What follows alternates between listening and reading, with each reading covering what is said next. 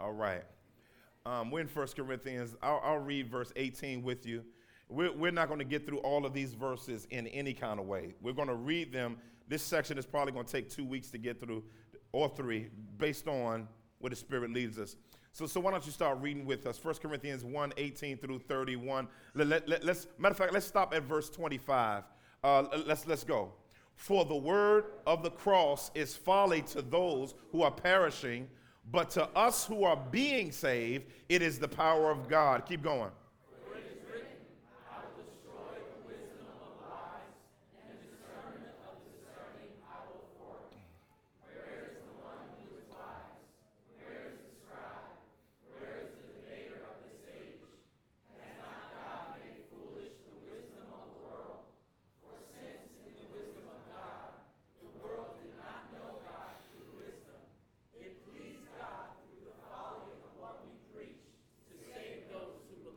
Yeah. For Jews demand signs, and Greeks seek wisdom.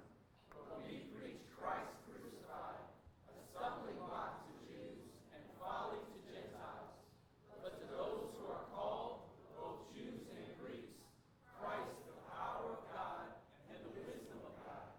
For the foolishness of God is wiser than men, and the weakness of God is stronger than men. Oh, oh man. In our series through First Corinthians on it's time to grow up. I, would like to tag this text uh, growing up in our thinking.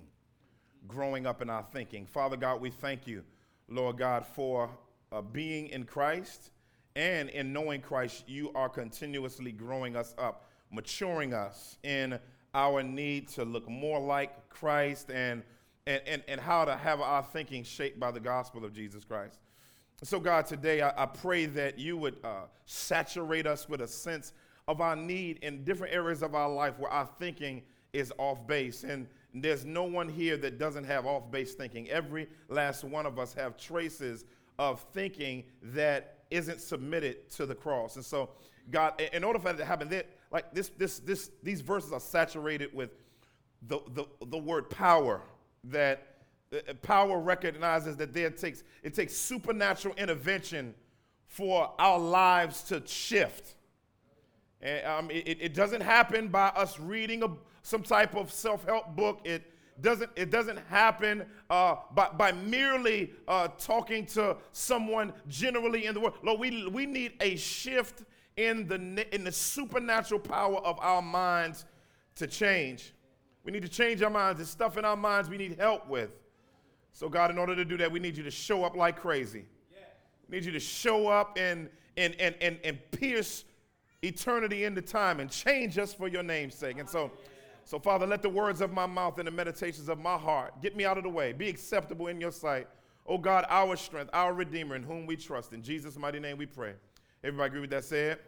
Amen, amen, amen. amen. You, you may be seated. Uh, I, I remember when I was in high school uh, in the late 80s, and um, don't look at me funny. Um, and I got my first job in the mid 80s. I got my first job mid 80s. I was working for, I am from DC, so uh, Mayor Marion Barry had a mayor youth program. And, uh, and so we was making, it's going, the 335 an hour was the minimum wage at that time. 335, and I was like, man, we bringing in the dough, you know what I'm saying? 20 hours a week, 335. You know, I ain't never had no loot besides, you know, a little bit of allowance. My inner city dad gave me. You know what I'm saying? But uh, um, um, um, but but but but I was making my own little paycheck, and we were literally paid to learn. So I related to work, and really, a, a, a, my first experience with work was interesting. Then I went from there because the Youth program only lasted for eight weeks during the summer program. I mean summertime, and that was when I was 14, early 80s. Then then then then then I, started working at a drugstore before there was CVS, before there was Eckerd, which is gone now, before there was Walgreens, there was People's Drugstore in, in, in DC, People's Drugstore. Some of y'all don't even know what I'm talking about. But I worked for People's Drugstore, got fired for stealing. Uh, uh, I'm telling my stuff. Uh, went from People's Drugstore, started working at a theater and McDonald's at the same time. So I, I, was working for both. I do the theaters at night and I do McDonald's either on the week, you know, during the day, and boom. I, and, and, so I, I, related to work clocking in, clocking out. Then when I went to college, um, a, a, a, a, good friend of mine helped me to get a corporate job. Now, now, I'm to just let you know that the way I was used to work and coming into the corporate job was a whole nother learning. I mean, you understand the learning curve, your boy. I'm like 18, 19, going into corporate. I mean, it's up. It was. I mean, I was working for Sallie Mae, reconciling loan sale agreements, and so I was up in that mud feeling like my learning curve was getting rocked up in the marketing department. You know, it's departments and you know, I'm not clocking in, clocking out. I got to be on time. People don't say nothing to you. They just watch you and take notes. And, you know, in the McDonald's, they come up what you doing coming late? You look, you know, I ain't used to that. But, but, you know, in the corporate joint, it was a little different, you know, and people didn't really talk. Them. Now, this was this. I'm not saying all corporates like this, but they didn't really talk. I mean, you want to start a conversation like, oh, okay, okay, I talked to you lunchtime. And I was like, dang, we don't talk to each other. So I was used to us, you know, because I had a mentality about work. And it's my learning curve was just rocked but, but, but it was helpful for me because of the discipline of the environment to begin to develop being on time ethics, uh, work ethic, uh, structure to my work, uh, being able to be given an assignment and fully complete it, and when my work was finished, to be able to initiate doing work beyond the work that I was giving to help the company move. I mean, and so, so it was it was it was helpful for me. Well, what, what does that have to do with our text today? Everything. Because when you come a believer, before you're a believer, you're used to a certain ethic of life, a certain way of thinking that you're not used to. But then when you become a believer, everything about your life must change. But the core of where the change takes place is in here. Because if this doesn't change, this won't change, this won't change, and these surely won't change. And so there, there's a necessity that there's a learning shift that happens in the life of the believer because thinking becomes different and God's way becomes a, a, a, part of the matrix that helps you and I to become better people for the glory of God through Jesus Christ. And so Paul is writing to the Corinthian church, a spiritually immature church that is extremely spiritually gifted but extremely spiritually mature. And, and in being extremely spiritually gifted and extremely spiritually mature, he's trying to upgrade their, upgrade their working format for Jesus Christ. And he, but, but he's trying to do it not through getting them to do more works, but to trust in the gospel more effectively to help it change the way they think so that the way they're doing things may change. Because all of their immaturity that you're going to see throughout the whole book is hinged in this chapter of them developing a philosophy of God's way with it relates to the gospel. And so I'm excited about this chapter because I think it's going to challenge us it's going to have some intellectual bent to it. It's going to have some heart bent to it. It's going to have some feet bent to it. But um, I didn't want to rush through this. I wanted to get through verse 31 today. But then, I, then, then, then the Spirit was like, no, I want you to slow this joint down. I want you to slow it down, and I really want you to systematically walk God's people through how God changes our philosophy of functioning as believers. I remember my father, my father to this day was so trained as a soldier he was in World War II in the Korean War. He, for those few years that he was in the war, when he, eh, he's 90 years old now, and his, his mindset and his structure is still based on the basic training that he had in basic training. So at five, he's like, bang, he's up. You know what I'm saying? My dad walk. I mean, he don't he don't like wake up. You know, you'd be like this. He don't. I mean, he hasn't. He's never had an alarm clock since the war. Now, I mean, can you imagine that? My dad can go to bed at 3.30, 5 o'clock, bing, he wake up. I mean, it, weirds me out, right? Um, because of the way that he was trained, the way that he was discipled in the army, the way that he was trained. There's certain mindset, and he would just wake us up. If, if it was 9 o'clock and it's Saturday, he come in the room, hey, hey, Y'all got to wake up. Huh? Get up out the bed. Like, Daddy, it's Saturday. No, I don't. Get up. You got to do something. You ain't going to sleep all day. You know what I'm saying? I mean, I'm like, Daddy, can I have one day? Can you, when your boy? No, get your butt out there. Because his mindset was if you sleep past a certain time, you're going to be functionally lazy for the rest of your life. So he got my behind up out of the bed every every day, six o'clock, waking us up. I'm angry on steroids, right? But but but but but but but but that's what the conditioning of the gospel does to you.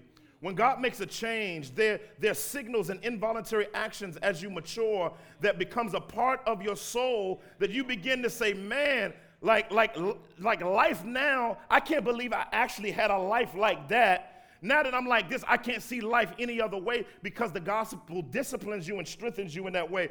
Which brings me to my first point and only point. Got one point today. if you're if you're gonna uh, grow up in if we're gonna grow up in our thinking, number one, number one, becoming a Christian reshapes how we view everything. Uh, listen, put that not just on the paper and in your notepad on your phone. Put it in your spirit. Becoming a Christian reshapes. Somebody say reshapes. Reshapes how you think about everything. Uh, uh, uh, uh, we, we, we, we've talked about here at Epiphany Fellowship worldview. Somebody say worldview. Oh, y'all not loud enough. Say worldview. Worldview, a worldview or a Christian worldview is a, a grid that people who know Jesus Christ are to develop based on the Bible on how they look at, interact with, understand God, people, life, and decision making. Let me say that again because this is foundational to what we're talking about. I want to say this again because it's very, very foundational to what we're talking about. A Christian worldview, not a worldview, but a Christian worldview is a grid. Somebody say grid. grid. A grid that people who know Jesus Christ, who know Jesus Christ and the pardon of their sins by faith, are to develop from the Bible. It's key on how they look at, interact with, and understand God, people, life, and decision making. So we come here to this passage, and Paul seems to go on a gospel rampage here. And he starts off by talking about this. He says, For the word of the cross is folly to those who are perishing he says, But to us who are being saved, it is the power of God. I love this. When he talks about the word of the cross, he's talking about the good news about Jesus Christ. But it's interesting. Here in the text, he'll never mention the resurrection. and it's not that he's excluding the resurrection, he's because the Corinthians were a people that would have liked the resurrection. They would have liked the resurrection because the resurrection means you on the come up, right? You know what I'm saying? You, you, you, you know, you, you, you, you, you, you, you got your game on and, and something happening in your life, right? But the cross was something they wouldn't have really liked because of what their culture was like, because they viewed lowliness as a lack of spirituality, a lack of weakness. What uh, meekness was taken mistaken for weakness.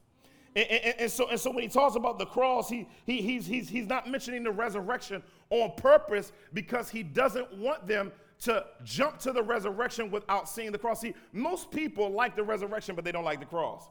But most people like exaltation, but they don't like humiliation. I wish I had some help right there. And so, so in your life, that, that's why process is so important. The, the cross let us know that process is so important.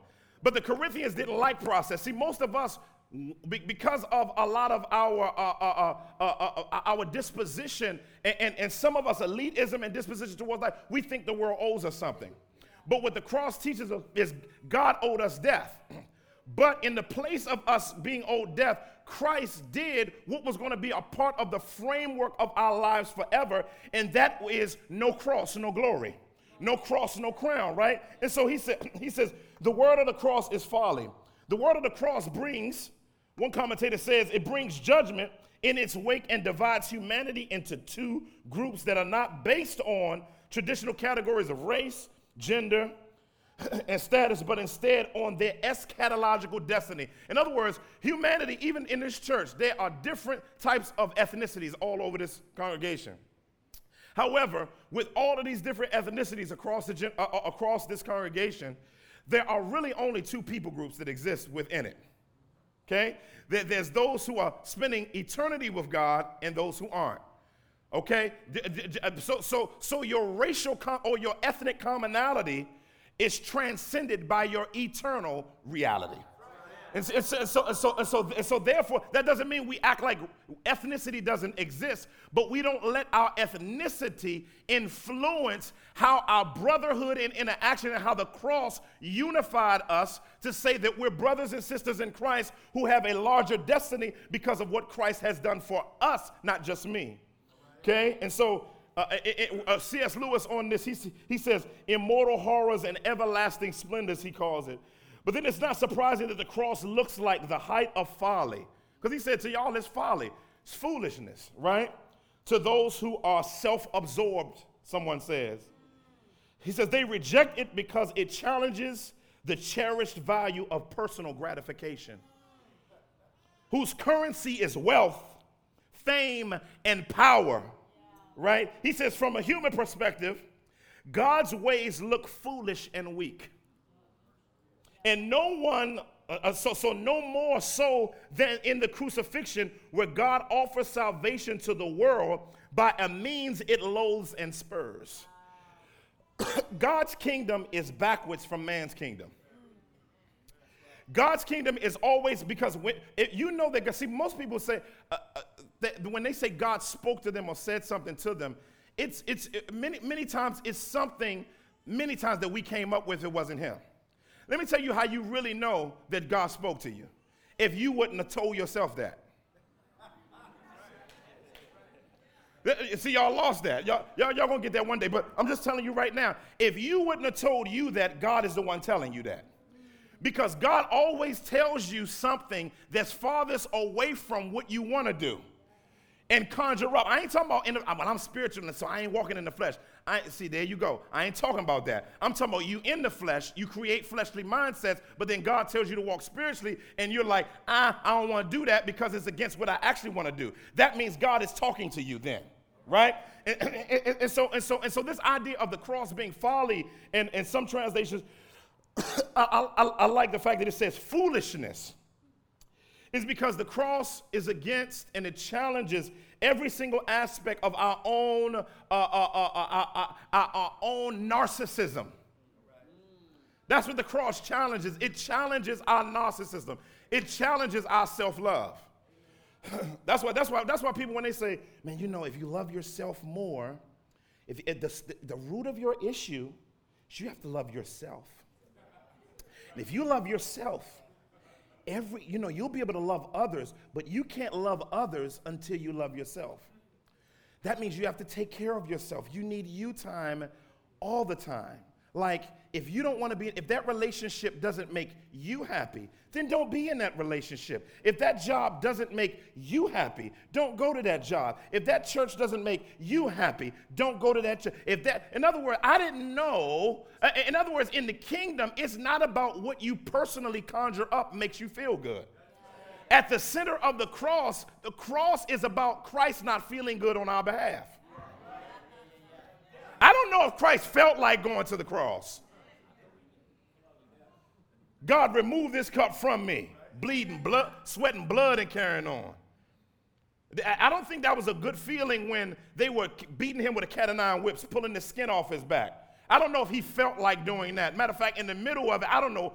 I'd, I don't know. I'd have, as soon as they swung the thing with Kip on me one time, I'd have just dropped dead right there. But but but but but our insatiable lust in our society for self-satisfaction drives everything in our lives and most of the things that drives our self-satisfaction does not grow us. Doesn't grow you. Now does god give satisfaction? Yes. But the satisfaction is based on your philosophy of what satisfaction is being changed. Do you hear what I'm saying? See, if you don't change your mindset on sat- what's, what satisfies and how God satisfies, then you'll be substandardly satisfied, not knowing that for freedom Christ has set you free. And because for freedom Christ has set you free, He has jerry rigged your soul with new life to like what He likes. See, people read verses like, Delight yourself in the Lord, and He'll give you desires of your heart. In, in other words, they, they focus on desires of your heart. And so what that means is, what are the desires of my heart? You just make a list. But see, you don't miss the whole verse. Because if you read the first part, it said, delight yourself in the Lord. See, if you focus on the desires of your heart, then your delights won't be his delights. Did you hear that? And so, therefore, when you delight yourself in Him while you're spending time with Him, being engaged by Him, and His mind transforms you, then your, the desires of your heart that you ask Him for are things that He would give anyway because it's stuff that you spent time enjoying Him to get in contact with so that when you asked Him, your prayers are answered. Why? Because it's stuff He already nurtured you in.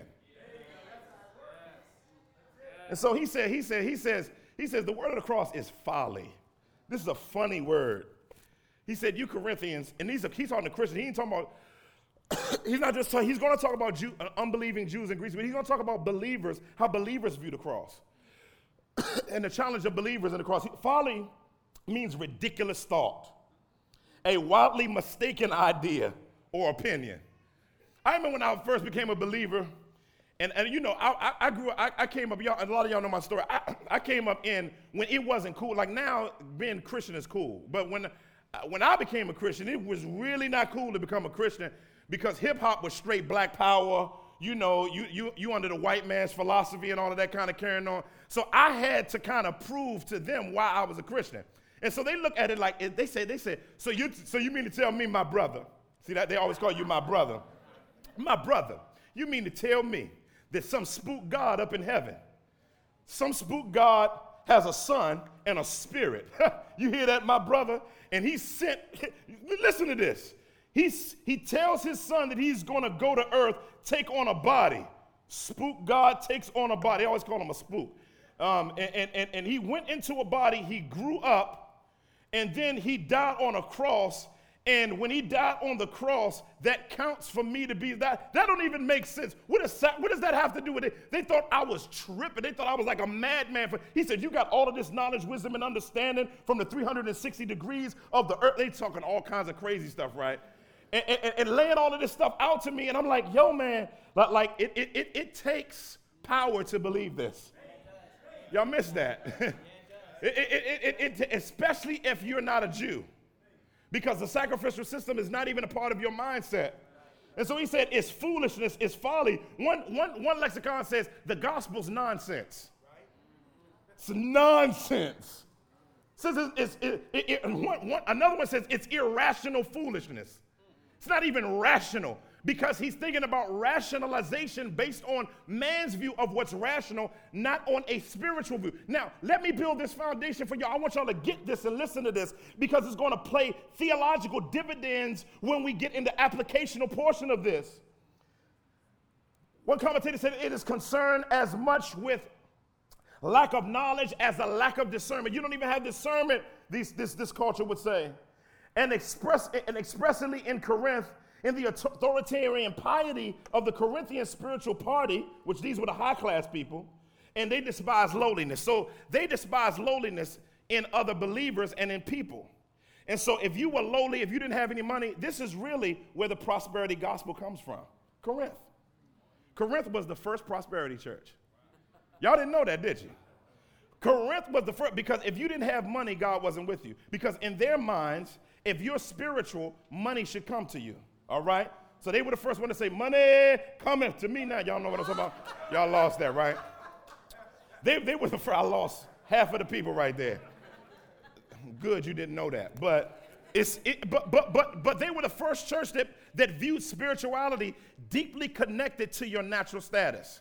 And if your natural status was low, they didn't value you. But what happened is, is they didn't allow a cross-centered philosophy of, of, uh, uh, uh, of suffering and challenge and glory to influence uh, this. I remember when we was playing the Epiphany Fellowship, and um, back then, you know, I was on my Dickies fitted boots. You know, I was on my Tims. I was in the pulpit Tims, un- unlaced and carrying on, walking all around like this. You know what I'm saying? Looking thugged out in the mug, right? Some of y'all remember that.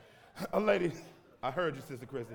Um, and, um, and, and, and, this lady said to me as we were playing the church, um, she said to you, Pastor, people aren't going to respect you if you look too much like them.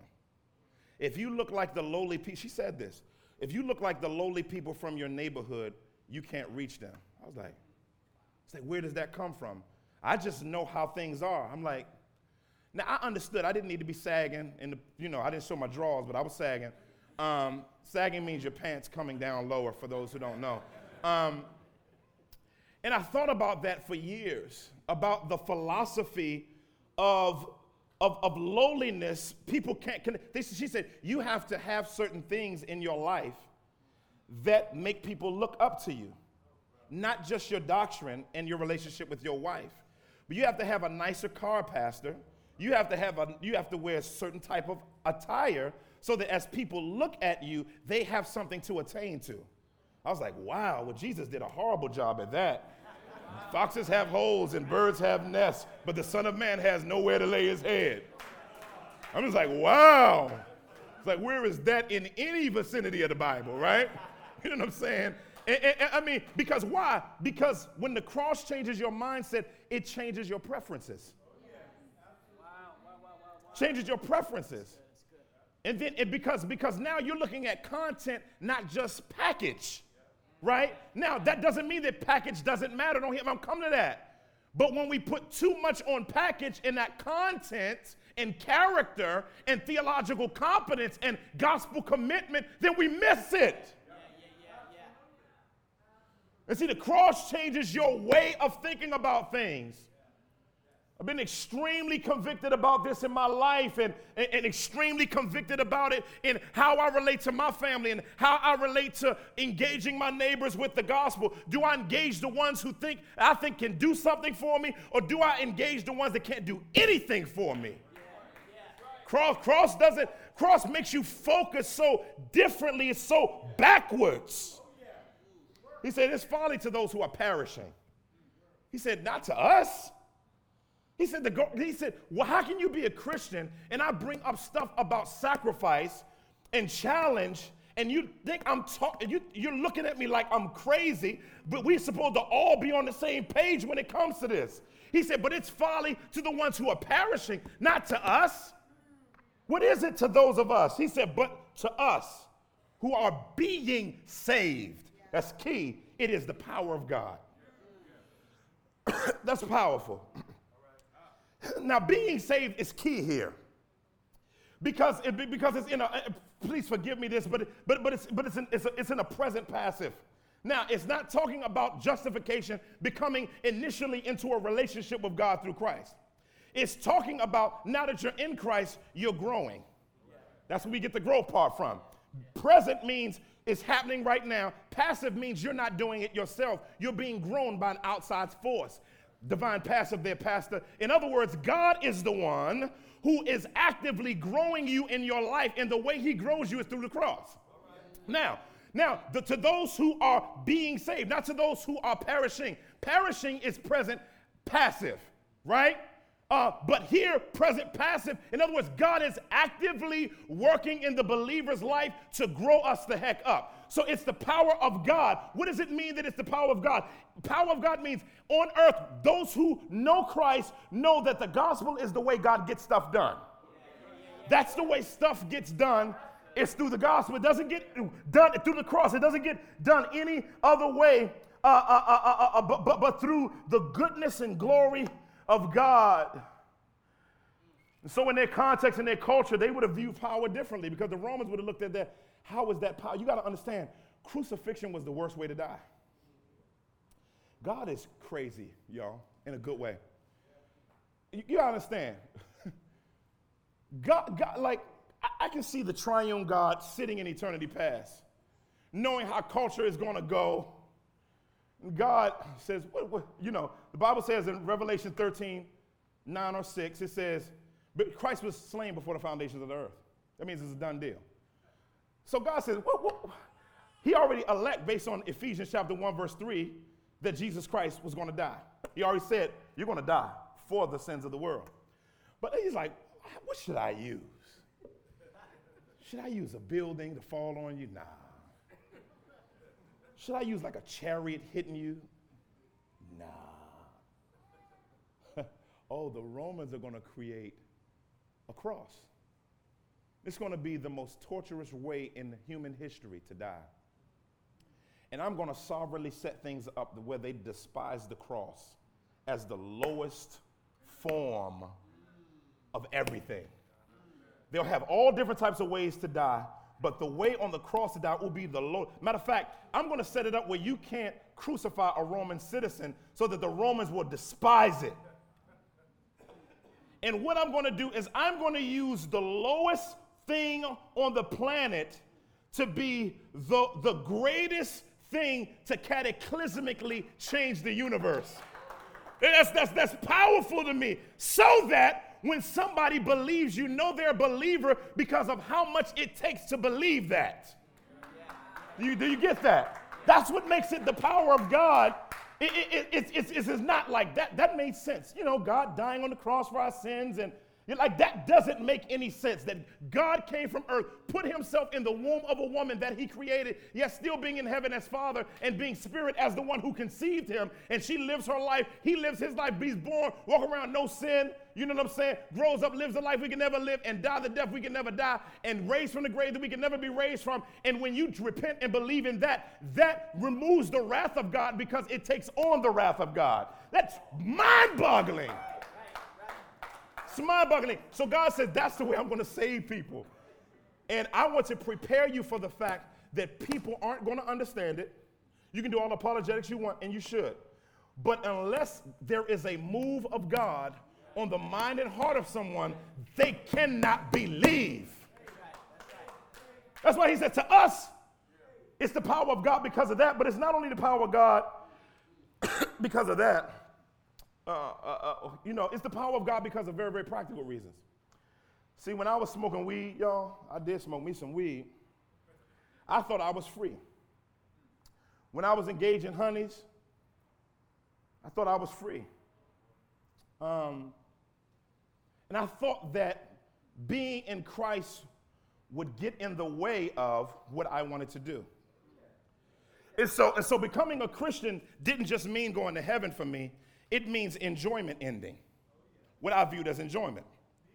Trusting Christ as Savior, I look back and I'm like, now I still miss that stuff, right? But I'm real about mine. Um, I miss some stuff. But because of the changing mindset of the gospel, I look at it differently because I know where it ends. In, in, in, in, other words, when, you, you fill in the blank, when you blanked, you thought you were free. Oh, y'all, y'all looking at me funny. It says, But when the kindness of God, our Savior, appeared to us in the glorious message of the gospel, and we believe a change took place. This change, caused by the power of that inherent message within the gospel, was a signal sent about us and the consequence of our sin for us to be moved out of it. So the gospel means so much to those who believe, it sent our lives on a new course. Because of this new course, it shapes everything. It shapes how we think about relationships. It shapes how we think about time. It shapes how we think about work. It shapes how we think about money. It shapes how we think about enjoyment. It shapes how we think about career. It shapes how we think about parenthood. It shapes how we think about femininity. It shapes how we think about masculinity. It shapes how we think about love. It shapes how we think about leadership. It shapes how we think about every single thing in our lives. And growing up in a broken home myself, growing up in a broken home, um, my home was on a, my life my legacy was on a particular course. Even those of us who grew up in a solid Christian home, it put us on a particular course. Uh, but growing up in a broken home and then growing up and getting saved, you didn't realize how you were on a trajectory to recreate the brokenness that you were in. But God not only rescued you, but He also, uh, your offspring from the transmission of your dysfunction. Because the cross changed the trajectory of your family lineage. Oh, that, that may not get you. That may not get you. One, one of the guys I'm discipling right now, um, I'm working with him on how to think about raising money. And, uh, and, and, and, I'm, and I'm working with him and fighting with him on, on, on, on how to think about raising money to, to plant churches and that type of thing. And, and one of the things that I always work with planters on is changing the trajectory on when you go raise money. And so, because when you go in there, you can't go in there like, well, um, excuse me, sir, well, ma'am, I'm, I'm a church and just wanted to know if you get behind. No, you look at them like that. I go, know how you going? I tell them, this is how you going there. That God called you. And there's resources out there waiting for you to go get. And since he called you and he builds his church, you're just shaking bushes so that the cherries can fall out the mugs. I said, but the God, see, if you think that being a pastor and a church planter is a lowly place, it is. But lowliness in man's eyes is exaltation in God's eyes. Why? Because the gospel changes how you believe. What, what, what, what, what makes somebody go out and go somewhere that they don't live, move their family somewhere where they've never been, and to start talking to people about coming a part of something that doesn't exist, and start talking to strangers about a gospel that they've never heard? The cross! Well, that don't get you. My wife, her parents live in a 5,000 square foot house plus on an acre lot, three car garage, five bedrooms, like four bathrooms, nasty crib, game room, three fireplaces, nasty John, nasty. Hardwoods all throughout it. You know what I'm saying? The, they, they got a brick thing built in front of their house, a brick wall, you know what I'm saying, um, with, with, with, the name of their house on it and all that. And then they, you know, they live in the house where the mailman don't come up to your house. He come out to the edge of your house and put it in. That's how you know you got you a crib. You know what I'm saying? With somebody, you know, I ain't talking about, you know, I ain't talking about, you know, you in the country. You know, I'm talking about, and it's too far to walk. I'm talking about your house so banging, you don't want nobody near it. You just put it in there, close the joint up, bow. You gone, right? That's how you know you got a crib. Some of y'all feel the Holy Ghost right now. You like this, how I wanted God. I, I receive it right now. But my wife's father was a, a, a, an expansive businessman, owns a water company, construction company. And here comes this little beady head, dark skinned dude from Washington, D.C. Ain't got no money, no house, nothing. Nothing. nothing. Just, just a whole bunch of divine potential. This potential that God puts in. And then getting married to me with no money, working hard, working two jobs, putting her through school, me through school, and then plant a church in a place where she's not familiar with. Like my wife grew up in the burbs, and I'm moving her in the inner city to engage the urban context. and and to be walking distance from the church, trash all up and down our street. We can smell the aroma of trash, not baked goods from like Panera or something in the suburbs. You know what I'm saying? You know, it's Panera or something. You know, in the suburb, the aromas be in the air. You know, we ain't got no, it's just cat urination everywhere. You know, it's, you know, I mean, I mean, it, it, I, you know, we got a maybe 1,600 square feet, you know, a little slob of grass you know what I'm saying? And, and, and we live in a, a twin, and I walk to the building stepping over feces of dogs that people use. And, and why would a woman marry a worthless man and move in a broken neighborhood when her potential before she met me could have been greater? She could have married a lawyer, she could have married a doctor. I feel God right now. She could have, she could have done better than me. She could have done a lot better than me. But the foolishness of the gospel gave her a mindset that was so different.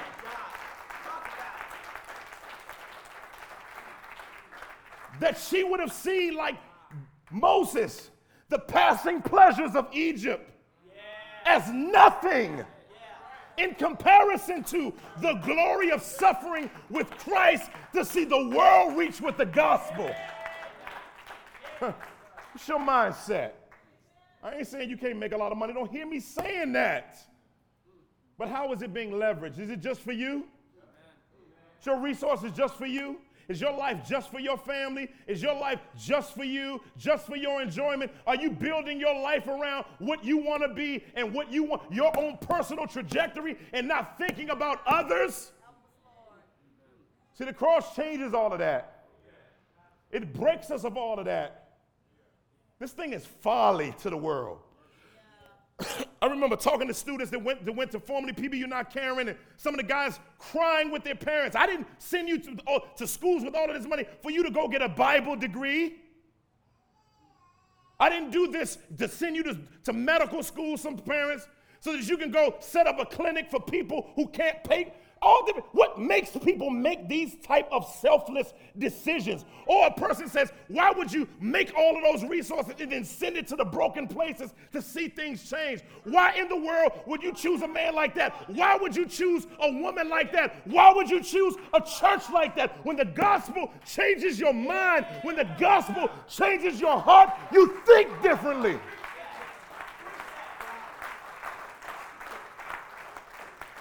And you don't let anything get in the way of that. You say, you say, your mind needs changing, dog, not mine. Your mind needs changing. Your trajectory on life needs changing. Let's chop it up about lowliness. That's why that's what makes the prosperity gospel so perverted. Because exaltation lacks humiliation. But there's some things, let me just say as a close, there, there's some things that God's going to be leading you to do. College student, parent, single person. It's going to make, he, you, you, he's going to cause you throughout your life to make decisions that don't make sense. That do, I'm just telling you right now. It's to it's going to seem in man's eyes as the worst move on. It's, I'm just telling you, this, this like it's not the move up. But in God's kingdom, the way up isn't up, the way up is down. That's, that's just the way it works. That's what makes the gospel folly to men. Because of the way God thinks about things, God thinks in paradox. And so some of us have some hard decisions to make. Some of us have some, some of y'all are dating some folk. I'm gonna make this real practical. Some of y'all dating some folk you just like because you, you like the idea of being married or you like the idea of what you think they'd be. But you're not gonna change them. The gospel is the power of God. you better be very, very careful of your personal ingenuity. You, you, better, you, better, you better spend time on your face saying, God, give me clarity because if I just make a decision based on my own personal preferences, not that you don't bless preferences, you do, but as long as our preferences are submitted to his biblical principles, he's cool with it. So don't you, don't you give up on the cross being God's way.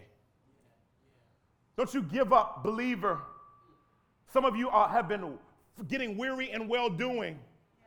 And God called you to be where you are. God called you to do what you're doing, and you're getting weary because the world's mindset is like, I'm, I'm in this, and God seems to not be doing what looks like success now.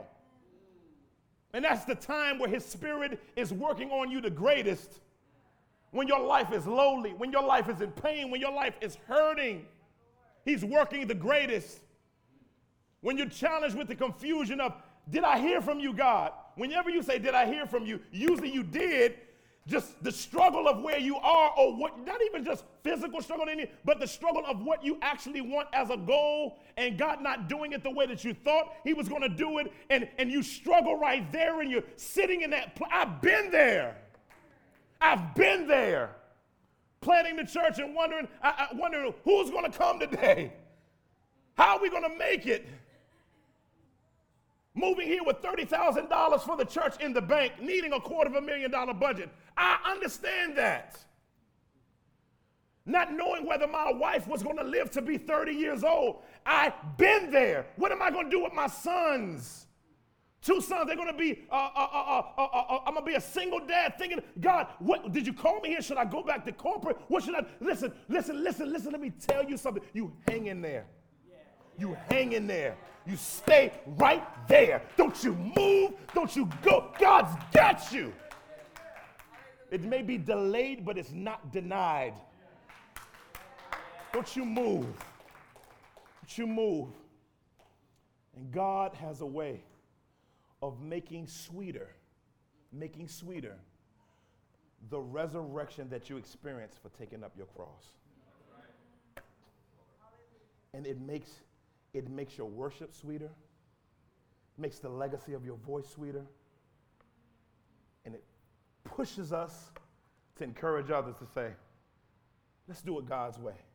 You need some people in your life to say, I know this looks crazy, but let's do it God's way. Some of you called to the mission field, some of you are called to do all types of things. And I'm just letting you know that there, this life, God promises that there's going to be really just because the battle, the greatest battlefield is whether or not you believe that the way the cross is shaping up in your life is the will of God. And that's what changes everything. I got to go, Father. I wanted to get through much more of this, God, but we stopped where we stopped. And Lord, I, I, I am passionate. I'm still working through so much of this myself and so much of it and trying to understand what it means and what it looks like to make decisions that are heavenly. And your way, the, your weird way to us. I am um, asking you, God, to leverage our lives, leverage each one of us. We have different types of people here from different socioeconomic backgrounds, spiritual backgrounds, varying levels of spiritual maturity, ages, ethnicities, subcultures. And Lord God, but if we're in you, we recognize that the gospel is the power of God. And so, mighty Father, mighty Father, will you shape us? Help us to be smitten by you, smitten by your way, smitten by what you're cooking. You're the best cook. the ingredients that you use to provide miracles is the worst items to cook with. But because of your power, when it finishes cooking, it's a, it's, it represents culinary excellency. And so, God, maybe someone here doesn't know you as Savior, doesn't know you in the pardon of their sin. They've never trusted this cross that we've been talking about today, where you expunged your wrath through Christ's death. Christ's death paid for our sins. He was raised from the grave as a declaration of your justice being satisfied. If there's anyone here that wants to put faith in Christ and come into a relationship with this God for the first time, for the first time, that's you. That's you. Why don't you slip your hand in the air so we can share Jesus with you?